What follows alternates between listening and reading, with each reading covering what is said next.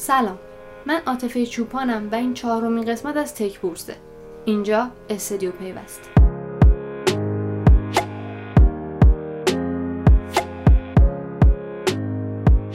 طی یک ماه گذشته که تصمیم گرفتیم هر هفته شما را از وضعیت بورس و نمادهای حوزه فناوری در بازار سهام مطلع کنیم.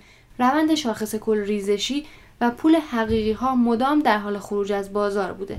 این هفته هم شاخص کل بورس حدود 20 هزار واحد ریخت. و اگرچه در آخرین روز معاملاتی هفته رشد 3000 هزار تایی نسبت به روز قبلش داشت اما روند کلی چیز دیگه ای به ما میگه.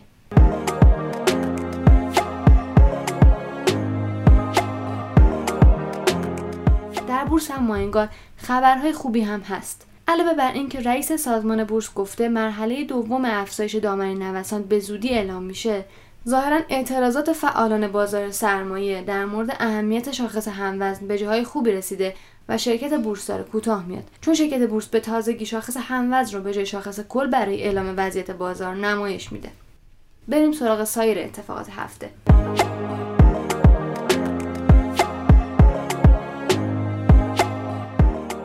آخرین هفته تیر ماه در بازار سهام هفته مجامع بود. از شنبه تا جمعه این هفته شرکت های مختلف بیشتر از 170 مجمع برگزار می‌کنند که سهم گروه های فناوری 6 مجمعه. مجمع اخابر، اپرداز، افرا و فناوا برگزار شدن و آب و آسیاتک هم امروز صبح برگزار میشن. اما معمولا ماهی که مجامع در اون برگزار می شدن ماه بهتری برای بازار سرمایه بود.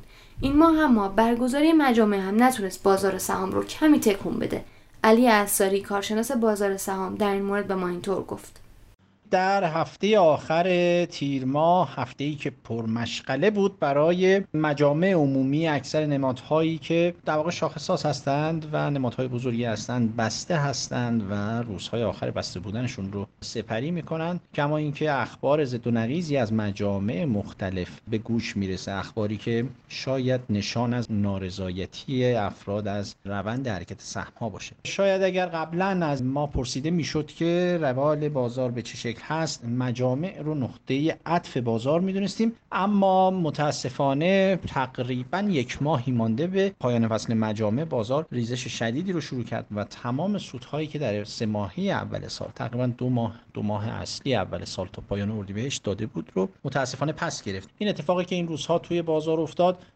طبیعتا همه سهامداران رو شاکی از روند حرکت سهم ها کرد که نمودش رو روی مجامع می‌بینیم. شاید از هفته دیگه وقتی که سهم ها باز می‌شوند با حمایت و وعده هایی که از جانب مسئولین و افراد اصلی شرکت ها به سهامداران داده شده روالی متفاوت شاید کمی بهتر شاهد باشیم در هفته های آینده. اما یادمان باشد که فصلی که واردش میشیم فصلی هست که به صورت سنتی زیاد برای سهامداران خوشایند نیست. ما شهریور پرنوسان و مهر خونین رو جزء خاطره سهامداران همیشه داشتیم.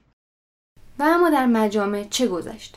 مجمع عمومی سالیانه سهامداران شرکت مخابرات ایران با نماد اخابه در حالی هشت صبح شنبه این هفته در غربی ترین نقطه استان تهران برگزار شد که مثل هر سال سهامداران خرد و بازنشستگان این شرکت نسبت به عملکرد مدیران و پرداخت نشدن مطالبات خودشون اعتراض کردند. همچنین اونها معترض بودند که چرا مطالبات انباشته کارکنان بازنشسته و فعلی به شکل شفاف در صورتهای مالی شرکت مخابرات ایران دیده نشده. در این مجمع رئیس هیئت مدیره مخابرات اعلام کرد در روزها و هفته های آینده افزایش تعرفه تلفن ثابت اتفاق میافته و همچنین مخابرات می‌خواد در سال جاری افزایش سرمایه بده. در نهایت این شرکت به هر سهمش 79 ریال سود داد.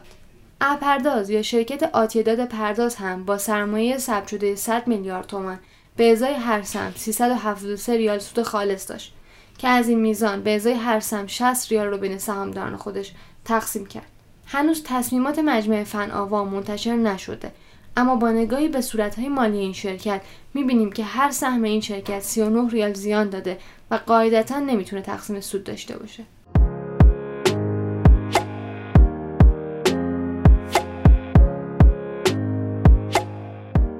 علاوه بر مجامع اتفاق بعدی گزارش های سه ماه است. شرکت های بورسی تا آخر تیر ماه وقت دارن گزارش عملکرد سه ماهه خودشون رو منتشر کنند و الان بخش زیادی از شرکت ها گزارش بهار رو منتشر کردند اما گروه های انفرماتیک رایانه و رادیویی جزو آخرین شرکت ها هستند.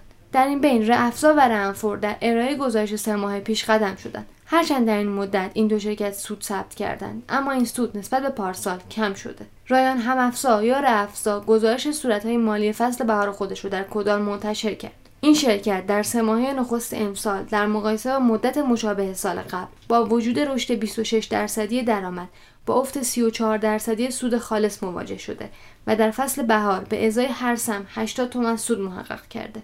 رنفور هم فصل بهار خوبی رو سپری نکرده و با وجود اینکه تونسته سود خالص 46 ریالی برای هر سهم رو محقق کنه اما عملکردش نسبت به سه ماهه نخست سال قبل 26 درصد افت داشته خدمات انفرماتیک در حال در پایین خورداد 862 میلیارد تومان درآمد داشته که هزینه کل این شرکت در این مدت بیش از 600 میلیارد تومان بوده.